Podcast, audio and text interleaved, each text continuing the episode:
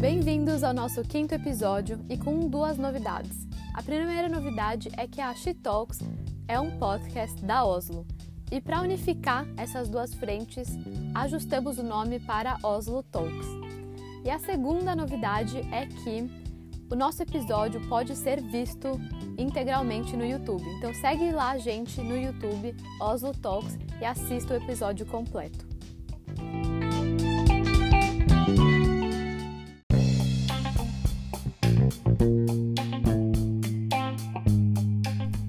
Nossa convidada de hoje é a Ingrid Bart, que trabalhou mais de 15 anos no mercado financeiro tradicional, largou tudo porque se apaixonou por empreendedorismo e fundou a sua própria startup, a Linker Bank, que é uma, um banco digital para pessoas jurídicas.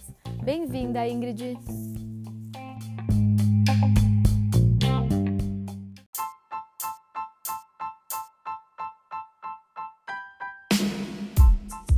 Muito obrigada, muito obrigada pelo convite. Um prazer estar aqui compartilhando esse tempinho com vocês. Muito obrigada.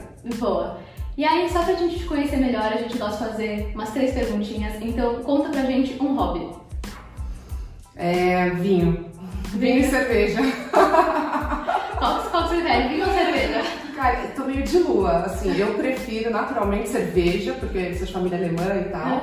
Uhum. Hum, cerveja artesanal, gosto daquelas cervejas bem fortes. Mas ultimamente eu tenho entrado bastante no, no, no, vinho, assim, e eu tenho um sonho de em algum momento fazer uma startup de wine tech. Uhum, Ia gostar. Um ritual? Um, skincare. Eu não sou muito de nada, assim, mas eu ultimamente tenho ficado meio psicopata com skincare. e um livro?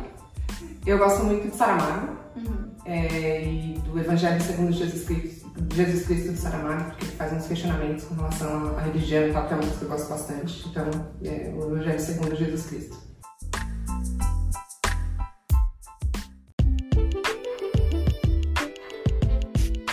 E então, voltando um pouquinho para o começo da sua carreira, né? Você trabalhou mais de 13 anos em grandes corporações, que nem o Morgan, enfim, que eram empresas muito grandes. O é, que, que você levou de aprendizado de todos esses anos de carreira?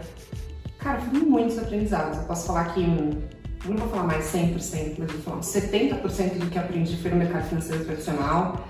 Eu gosto muito de mercado financeiro, eu sempre é, adorei o que eu fazia, sempre me vi no mercado financeiro. Uh, aprendi não só sobre os produtos financeiros, mas aprendi muito sobre, uh, sobre relacionamento com o cliente, principalmente clientes corporações. Eu sempre trabalhei com, com corporate. Obviamente, quando você trabalha com corporate e depois vai para varejo, que é o caso agora, tem uma diferença gritante, mas mesmo assim me deu um aprendizado muito bom para trabalhar com, com corporate, com relacionamento, que é eu gosto bastante.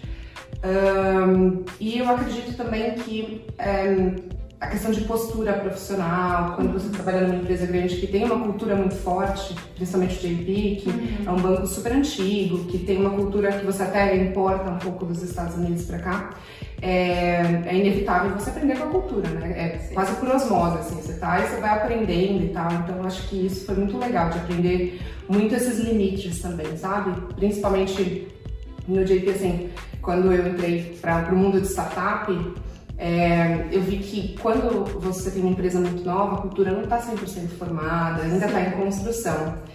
E, e, muitas vezes ela é super importante também para questões mais estruturais, principalmente no Brasil, que a gente tem ali questões estruturais super discutíveis no sentido de estar tá em construção, de você precisar, é, precisar pensar sobre isso, precisar escrever sobre isso, precisar delimitar muito. E lá já, já meio que vinha isso importado, então se aprende muito também nesse sentido, respeitar mais alguns espaços por causa dessa cultura já implementada. Então eu acho que eu aprendi bastante com esses dois pontos. Legal. E aí, o que, que te fez olhar para startups, né? Você também, depois de 13 anos, foi para uma startup. Foi. Na verdade, é, eu, eu, fiz um, eu sou economista e fiz engenharia civil. Uhum. E aí, no meio do caminho, fiz um MBA, Empreendedorismo e Inovação, na FEA. Uhum. E foi esse MBA que me abriu o olho para esse novo mercado, startups, Vale do Silício, é, VCs, investimento anjo, e eu fiquei super apaixonada por esse movimento.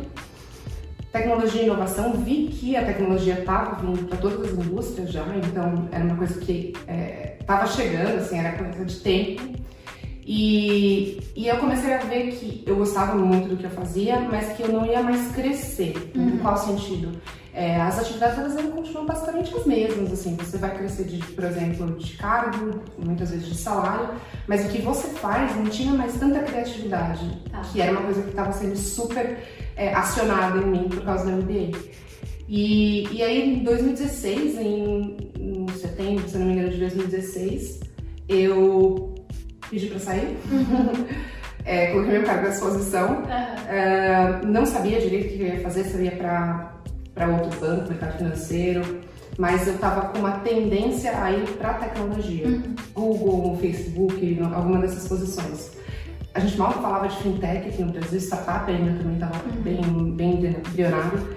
E eu fui fazer um mini sabático, eu morei uns quatro meses na Ásia. Que massa!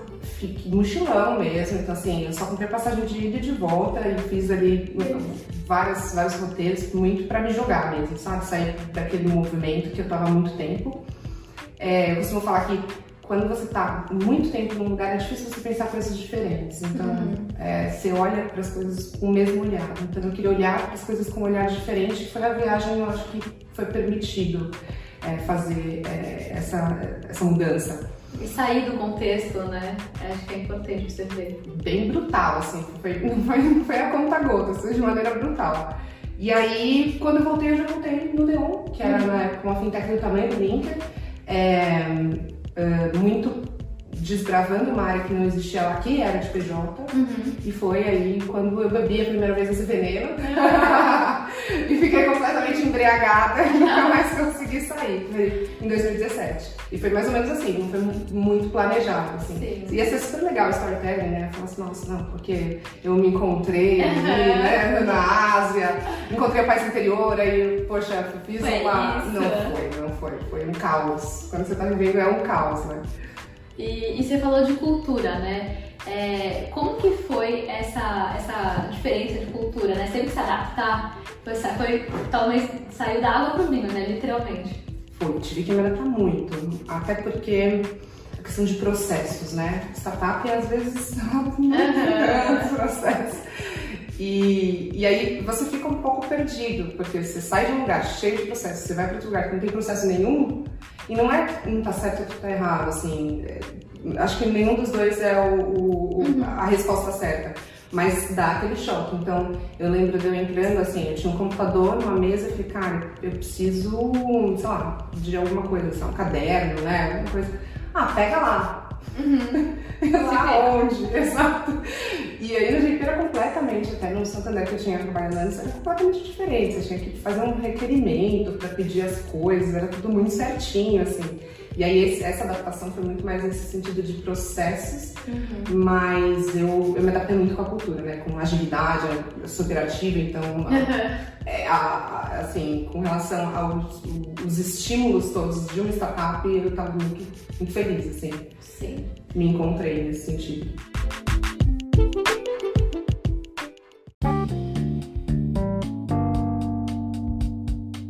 E, aí, em que momento surgiu a ideia da Linker?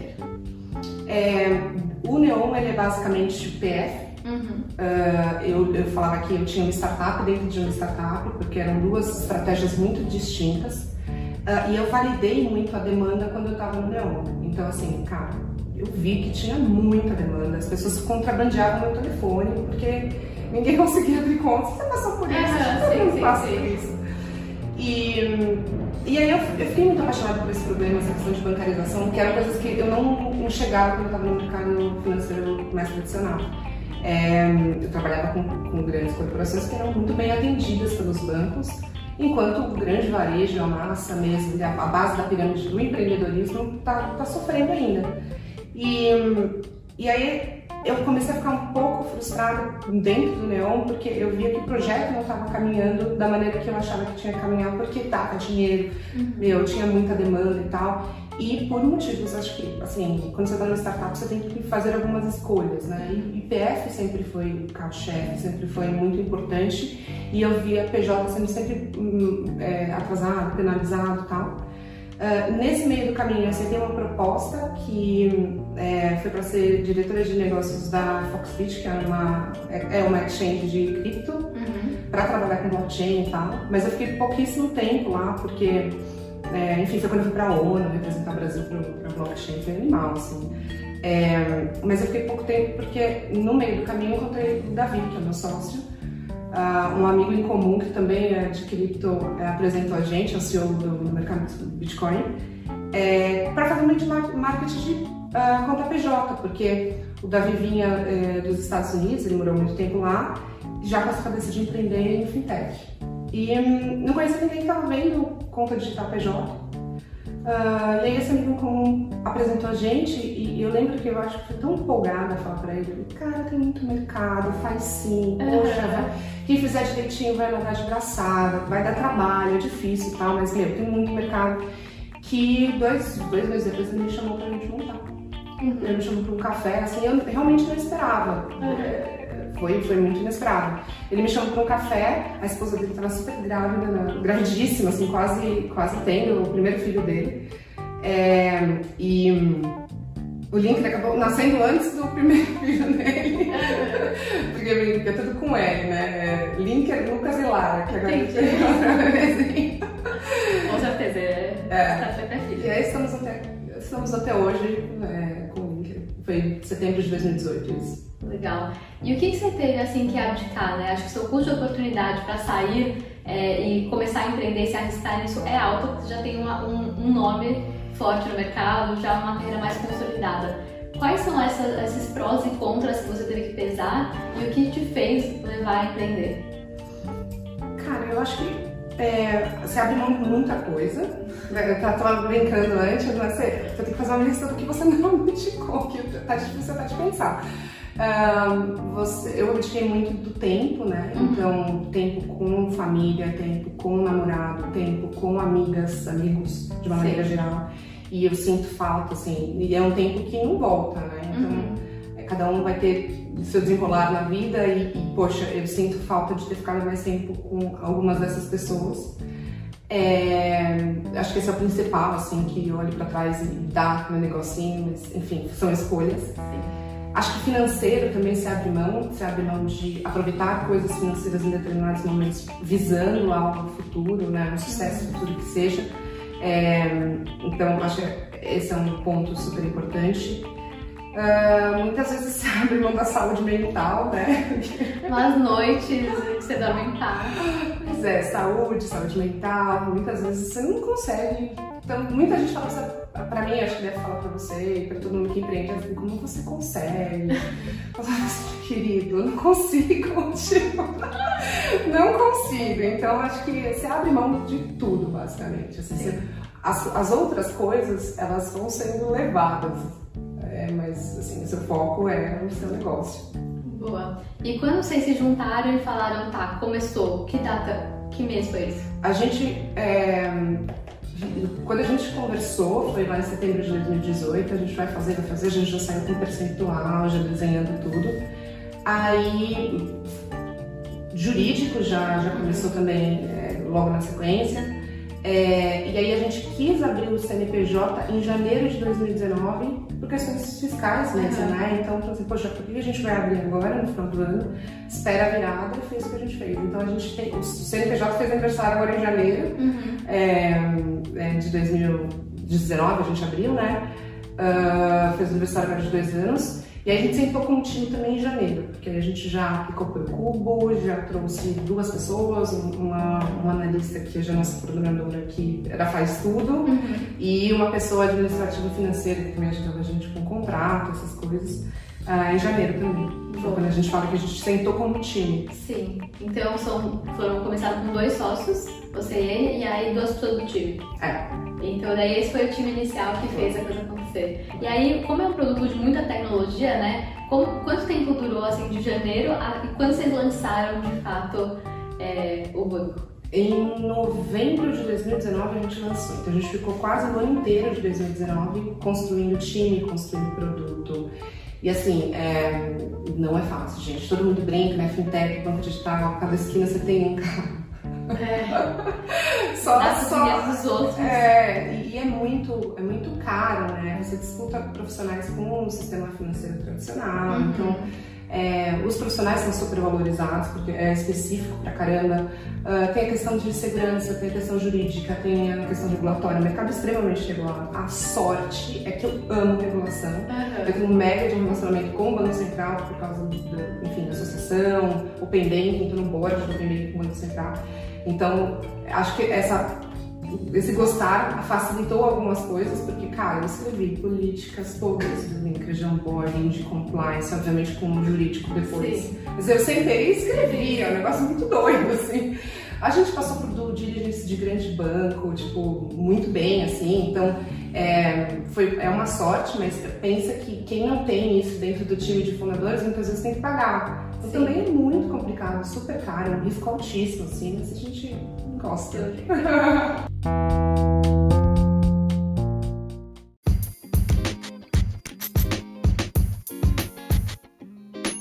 E esse time de tech inicial não é fácil, né, montar. É, onde você achou os melhores profissionais? Que dica que você dá para pessoas que estão fazendo uma coisa de que precisa de muita tecnologia, mas não tem um CTO já como sócio e tem que buscar isso no mercado? É, o fato de eu ter trabalhado no Neon me ajudou muito porque grande parte das primeiras pessoas que vieram para o time, de tecnologia em específico, foram pessoas que eu tinha é, trabalhado antes no Neon. Como eu já não estava muito tempo no Neon e essas, essas pessoas também já tinham saído por outros motivos, é, me ajudou muito a construção desse time, porque eu já conhecia minimamente algumas pessoas de tecnologia. E aí essas pessoas vão indicando outras pessoas, né? Sim. Então é uma, um ciclo virtuoso nesse sentido. Isso foi no começo. E aí é um skill do meu sócio, que é o Davi, né? Ele, a gente brinca que o second job dele é hunter. Uhum. Ele fica o dia inteiro no LinkedIn buscando gente, buscando pessoas, falando com pessoas. Ele realmente adora fazer isso, então isso também ajudou bastante. A gente tá sendo minha vida ultimamente. Olha, e olha que a gente, a gente faz um blend, tá? Então tem Uh, tem Red Hunter, tem, por exemplo, plataformas de recrutamento que você vai. Agora, grande parte mesmo é o trabalho excepcional do meu sócio.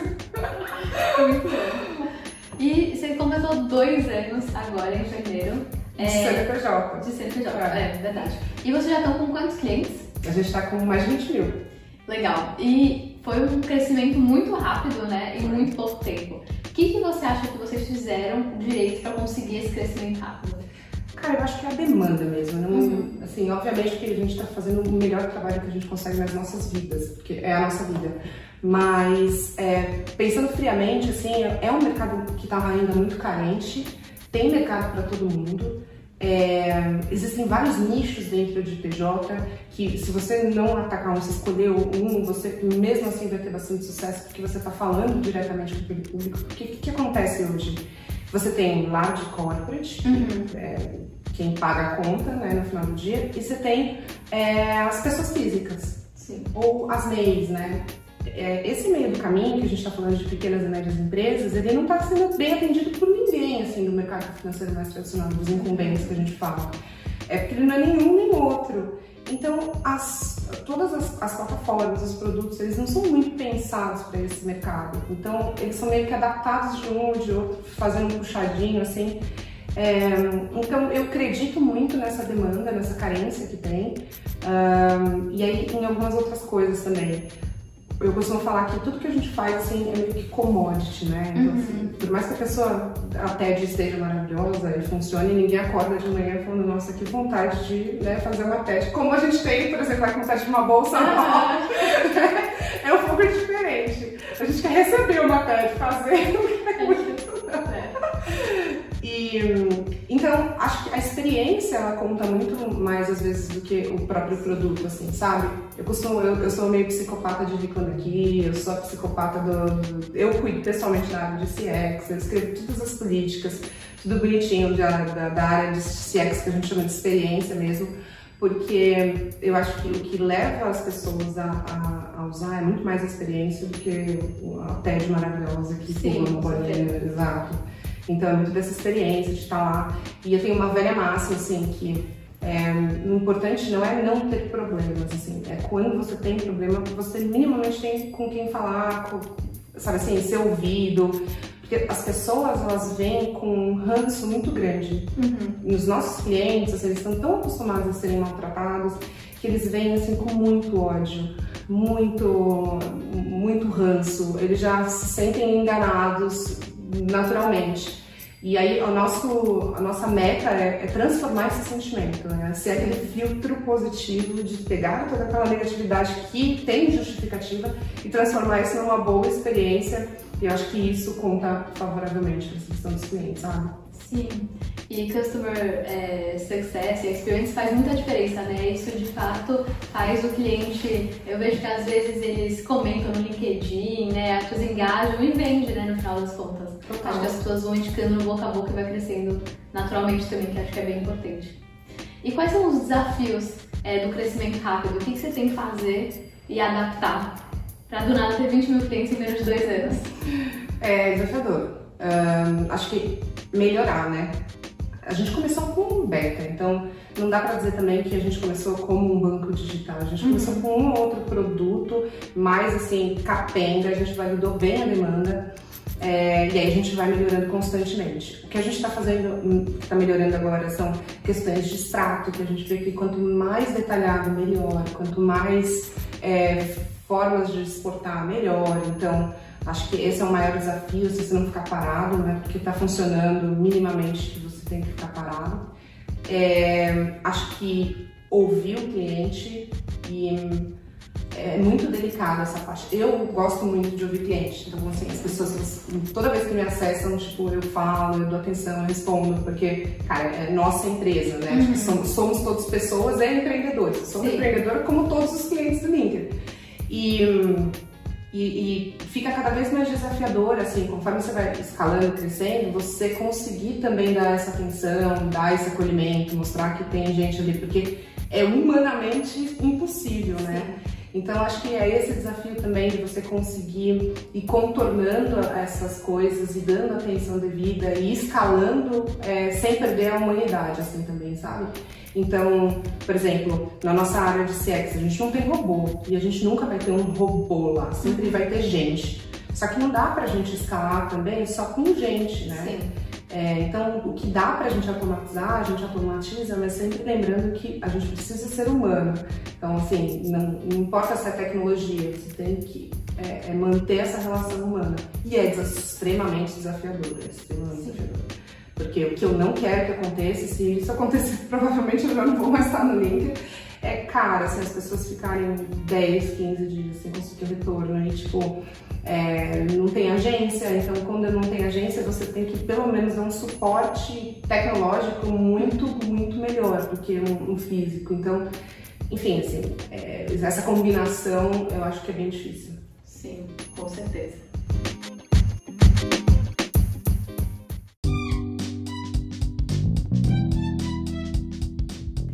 E uma coisa que eu acho que você faz muito bem é, é, ter um nome, assim, muito fruto de networking. Então, você até falou um pouco da Befintech, que você está à frente. Como que surgiu essa oportunidade? É, o que que é, né, na verdade, para quem não conhece? E, e por que que você gosta, sabe, de estar à frente e participar de coisas desse tipo? Porque eu sou louca. Como se eu tivesse... É, a gente tem um pouco de problema, né? Mas enfim. Não, na verdade eu sou imperativa. Uhum. E aí, desde sempre, eu aprendi a ocupar a minha cabeça com atividades, uhum. sejam elas quais forem. E, e, e eu sempre fui muito agitada, tá, gosto muito de gente, de falar, de estar tá, de tá presente, tá, de evento, de, de socializar. E, e quando você transpõe isso pro profissional, é, é quase a mesma coisa, assim. Então, é você tá nos eventos, é você saber o que está acontecendo, como as pessoas estão se organizando o mercado financeiro é um mercado financeiro super, super, super regulado, um dos mais regulados que a gente tem. E, e aí eu fui percebendo que a maneira que você tinha de se aproximar da inovação regulatória era através de uma associação. E aí eu sou super engajada nas coisas, né? Eu comecei a me envolver mais profundamente com a associação quando eu estava no ainda. Uhum. Aí foi, putz, as coisas foram acontecendo, assim, eu comecei a me envolver, sempre foi sempre sem fins lucrativos, nunca ganhei absolutamente nada financeiro com isso. É, aí eu fui me envolvendo com a associação, fui vendo as demandas que tinham. A nossa legislação está melhorando muito, mas ainda tem muita coisa para ser disruptada, não gosto das palavras, enfim. É, e aconteceu naturalmente de uh, eu virar líder de vertical, que é como se fosse um especialista da associação, que representa um tema específico, que na época era blockchain. Uh, depois eu virei diretora, teve uma eleição, virei diretora, fiquei dois anos como diretora. Uh, aí, o ano passado, eu recebi um outro convite por causa da, da Befintex, que foi a Startups, de virar VP com o Felipe é, Matos, mas eu estava tocando todo o Open Banking com a associação. Eu falei, gente, não, é muita coisa, né? Uhum. Aí não dá, né? Aí não consigo. Uh, aí eu não, não fui, é, não, não me candidatei de novo no Befintex, uhum. Ganhei a eleição da Startups mas continuei como board do Conselho Deliberativo do Open com o Banco Central, uhum. que é assim, a minha dos olhos, eu acho muito legal. E eu fico com muito orgulho assim, de estar próximo do Banco Central, eu acho que o trabalho que eles estão fazendo é muito legal. E foi meio assim, não foi nada. É engraçado perguntar isso, né? Porque tipo, não foi nada muito planejado, uhum. sabe? Assim, vou ser diretora da associação e aí com isso vou estar. Não, assim, foi muito de querer me envolver, de quando, quando você não está à frente de assuntos que são importantes para você, alguém vai estar. Tá. Sim. E não necessariamente vai ser o melhor para você. Então, eu sempre quis estar à frente para saber exatamente como é que as coisas iam se, se formar nessa questão regulatória, principalmente. Sim, legal. E como que é o dia a dia é, seu nessas associações, né? Quanto que você tem que dedicar de, de tempo e esforço mensal é, para isso? Olha, na Biofintex era um pouco mais. Uhum. É, tinha uma reunião semanal e era uma estrutura muito menor, porque assim, eram 400 associados, tinham só três pessoas no time operacional mesmo que eram funcionários da associação. É, então era um pouco mais. Era, sei lá, pelo menos uma vez por semana e era, é, eram alguns eventos que você também é, representa e tal. A, na Besta está sendo bem diferente, é outro tipo de governança. É, eu sou vice-presidente, eu tenho um presidente que é de fato o que representa. É, eu sou a, a, o suporte para ele, braço direito para ele, ajudando em alguns temas muito mais no, no backstage do que uhum. efetivamente no spotlight. Então é, diminuiu consideravelmente, assim, é, esse ano, para você ver, não tive nenhuma demanda efetivamente com relação a startups. O Open Banking está no olho do furacão, uh, mas a gente tem, mobilizou né, muita gente de mercado, tem muita gente de mercado trabalhando no Open Banking. Uh, e como a gente é do board, junto com o Thiago Biabolso, eu uhum. represento as fintechs, um, nosso, nosso papel é muito deliberar as coisas que já, já vêm prontas dos grupos de trabalho e tal. Então, também, assim, uma vez por semana, é uma coisa bem mais leve. Assim. Até bom, até bom, porque tava pesado.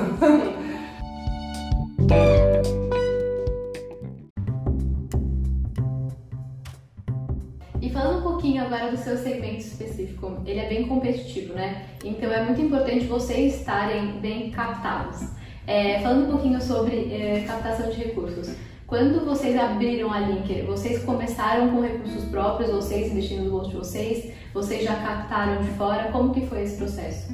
Foi totalmente bootstrap, uhum. então foram, sim, quase dois anos é, com recursos próprios. Uh, então era ali tudo bem contadinho. É, não é que agora não esteja, continua bem contadinho. A gente sempre foi muito pé no chão com relação a isso. É, e aí no final, no ano passado, a gente tinha começado a captação, uhum. veio pandemia, então também deu uma mexida nos, nos chats, assim. Uhum.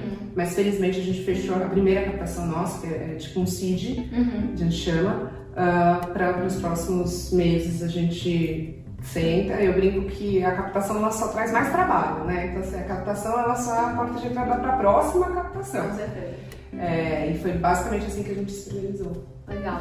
E aí eu vi que foi uma captação de 10 milhões de reais, né? É, hoje. Não, foi, foi um pouquinho mais, foi 12 milhões de reais. Ah, tá. Boa, então foi de 12 milhões de reais. E o que que vocês. Como que vocês. Para quem não sabe, assim, como que faz um, um levantar capital, como que você sabe que esse é o valor que você precisa captar? Ah, no nosso caso, a gente fez uma conta inversa, que Uhum. foi bem simples também. É, a gente viu aonde que a gente queria estar na captação, né, depois da captação, e fez a conta inversa. Então, pô, para eu chegar onde a gente quer chegar, é tanto. É, quanto que o nosso valuation agora vale e quanto de captação a gente precisa para chegar naquele ponto. Então foi, foi, foi uma conta bem, bem racional, assim, sabe? Uhum. Foi bem, bem é, felizmente, assim, o Davi ele é ótimo com isso, então as minhas skills são outras, a gente é bem complementar nesse sentido. E aí é bom. é, é ótimo. E aí foi muito na- nessa linha, assim, então onde a gente quer chegar, quanto que a gente precisa para chegar, e a gente faz a conta inversa com relação a cap table, valuation. Legal. E é, falando um pouquinho, quantas pessoas estão no time agora? A gente está com exatamente 42 pessoas. Legal. E qual é a expectativa do final do ano? Vocês querem estar com quantas pessoas no time? Olha, se a gente conseguir, né, crescer com 42 pessoas, a gente sabe ótimo. que é difícil. Mas também a gente é bem pé no chão, sabe, com relação a isso, porque, é, obviamente, não se constrói uma empresa sem talentos, mas também a gente tem que otimizar ao máximo tudo que a gente tem, todos os recursos, e o capital humano, ele, como eu falei, está muito valorizado, os bons profissionais estão, felizmente, sendo bem, é, bem cotados. Então, ah, também não dá para você abrir a porteira e trazer 100 pessoas novas, mas acho que a gente chega no final do ano com umas, pelo menos umas 60 pessoas. Boa. E como que tá sendo a adaptação de home office para toda, essa, toda essa galera? Foi um caos. Eu odeio home office, né?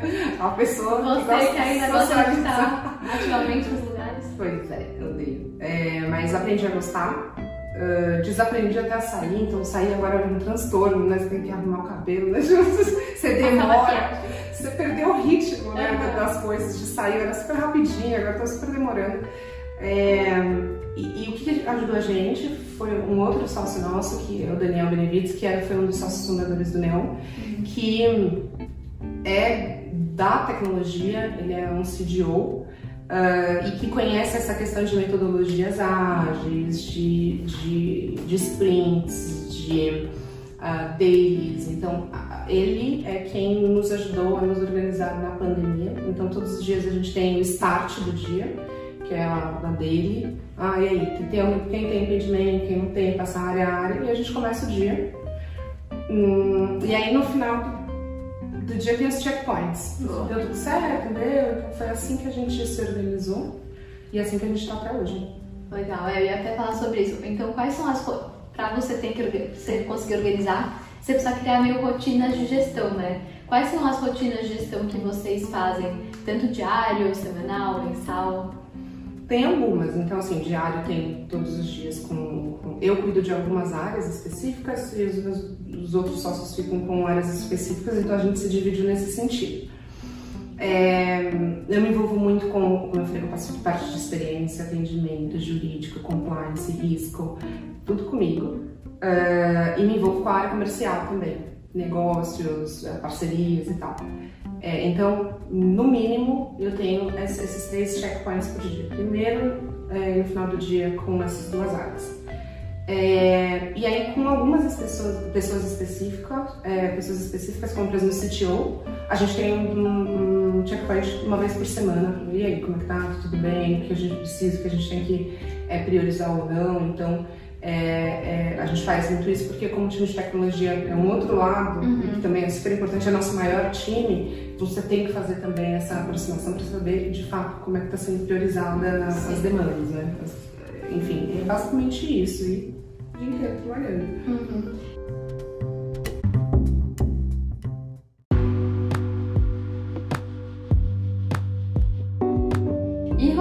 pessoal? Então você faz muita coisa, aí você tem que otimizar seu tempo. O que, que você tá daí? Como você consegue fazer isso?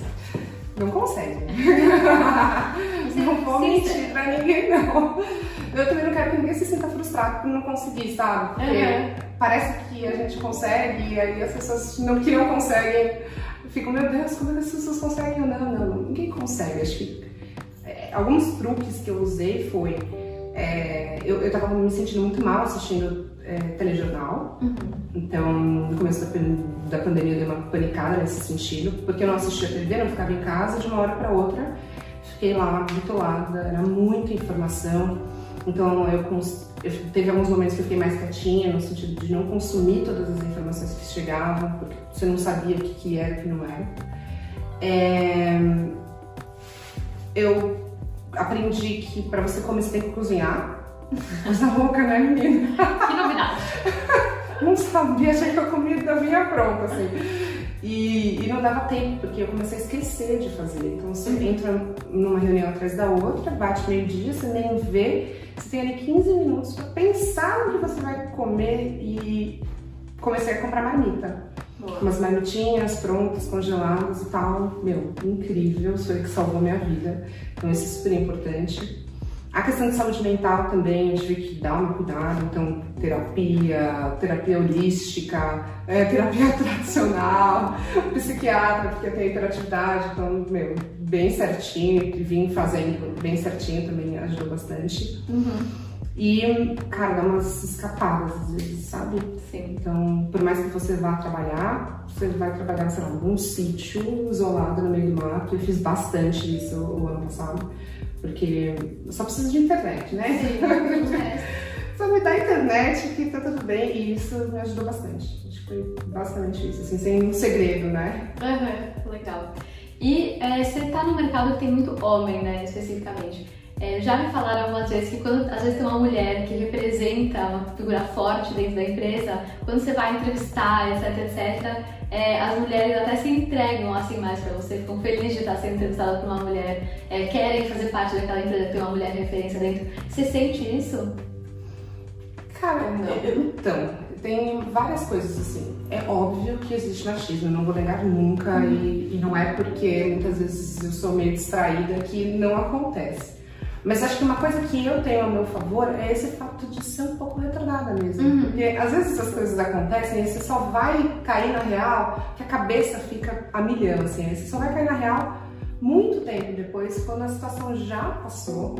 E aí isso me protege, tipo, o acaso vai me proteger, né? Enquanto eu ficar distraída.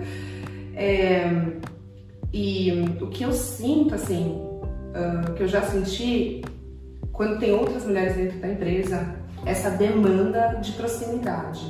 Então, a gente tem às vezes algumas, é, poucas, né, mas ainda, felizmente, a gente consegue trazer algumas mulheres em tecnologia é, ou em produtos, por exemplo, que aí eu faço um one-on-one de, sei lá, três em três meses, quatro em quatro meses, porque no dia a dia em home office, em home office agora a relação fica um pouco mais distante.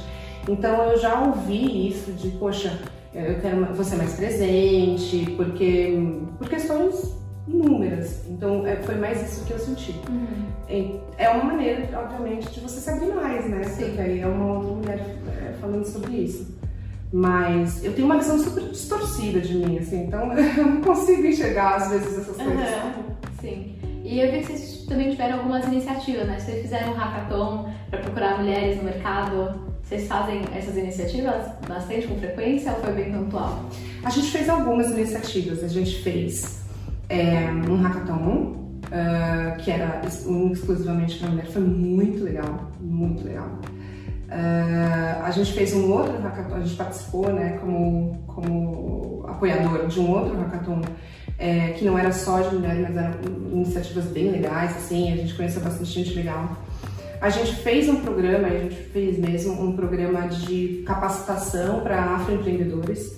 Então, a gente se associou com a Afropolitan, que é uma, é um hub de afroempreendedorismo, que recebeu o aporte do Google. Legal. E a gente criou um programa de capacitação, porque a gente vem aprendendo que é, muitas vezes o empreendedor ele só precisa de orientação com relação às ferramentas de gestão para o negócio dele dar certo. Tem até umas pesquisas que falam sobre crédito, muita gente fala de crédito e tal, e crédito é uma ferramenta muito poderosa de alavancar a economia, mas a- essa pesquisa mostra que se as pessoas tivessem tomado algumas atitudes com relação à gestão financeira, elas não precisariam tomar o crédito. E E aí, pensando um pouco nisso, até para aprender, a gente fez um programa, que era um programa mais simples, assim, nada uh, muito, muito complexo, mas de dar orientações de gestão e a gente não se, se é, ateve única e exclusivamente na parte financeira. A gente criou uma parte que era de marketing digital, porque a gente tem uma pessoa de marketing digital, uma parte de comunicação, redes sociais, financeiro, uh, gestão de uma maneira geral, mostrou ferramentas e tal. E no final do programa teve um, um certificado, bonitinho, um selinho que a gente criou. A gente fez isso também no núcleo de é, microempreendedorismo da FGV, uhum. com também é, líderes comunitárias, que a gente fez essa capacitação para que elas conseguissem depois propagar isso dentro das comunidades delas, foi muito legal também. É, e a gente assinou o, a carta da ONU, do, dos VIPs da ONU, de empoderamento feminino de mulheres empreendedoras e tal. E aí a gente vai fazendo quando. para mostrar que de fato assim, é, a gente precisa se preocupar com a formação desse empreendedor, né? Porque uhum. o meu business é perene é, se o empreendedorismo for perene, entendeu? Uhum. É, então eu quero que essas empresas deem certo, para que eu possa dar certo. Uhum. Legal. Tá muito legal.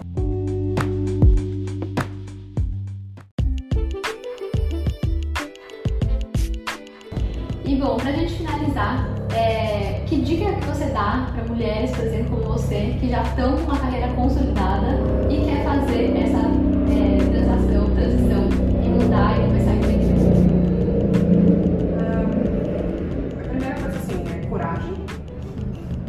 ter bastante coragem.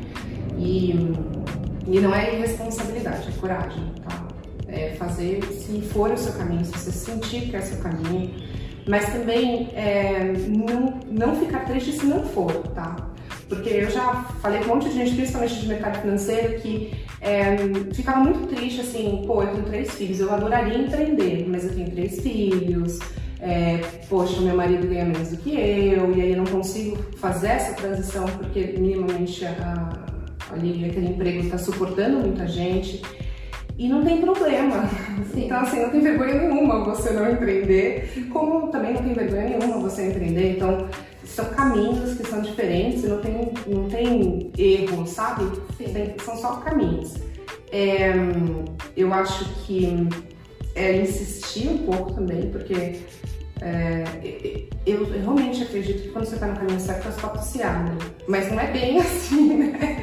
tipo, não é que elas estão todas escancaradas esperando, esperando você passar, assim. Tem algumas portas que você vai ter que abrir, né? Então, é, não desanimar com isso, mas também não achar que é fácil pra caramba e só porque tem uma outra dificuldade que você vai desistir de tudo. É, então, acho que as mulheres já é um pouco mais resiliente, né? Então, uhum. acho que essa questão de resiliência a gente vem falando ao longo do tempo, mas tem que ter. É, acho que autoconhecimento é super importante, até para saber os seus limites, né? Que estava falando de, meu, não é para mim, não é para mim, tá, tô no caminho certo, não tô. Na, não se sentir fracassada, sabe? De, é, de ter dado alguma coisa ter dado errado. É, e tentar ser feliz, né? tipo, tem que se divertir um pouco, assim, porque se é só porrada, só porrada, é, você não aguenta.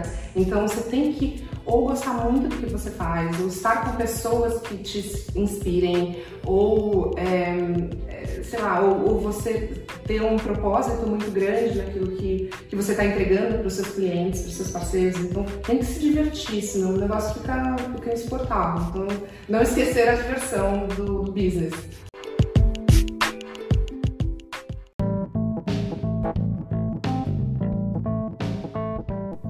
Nosso quinto episódio chegou ao fim. Espero que vocês tenham gostado e até a próxima.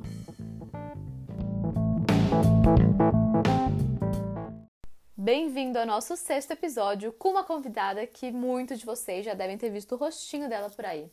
A Carol Pfeiffer começou a atuar no mercado de trading durante a faculdade, criou a sua própria empresa e agora, 15 anos depois, ela já é a empresa mais valiosa da América Latina. Além disso, nessa trajetória, ela começou a investir em startups e foi convidada para ser jurada do reality show Shark Tank. Hoje ela veio contar toda a história dela para vocês. Então, Carol, muito obrigada por estar aqui hoje.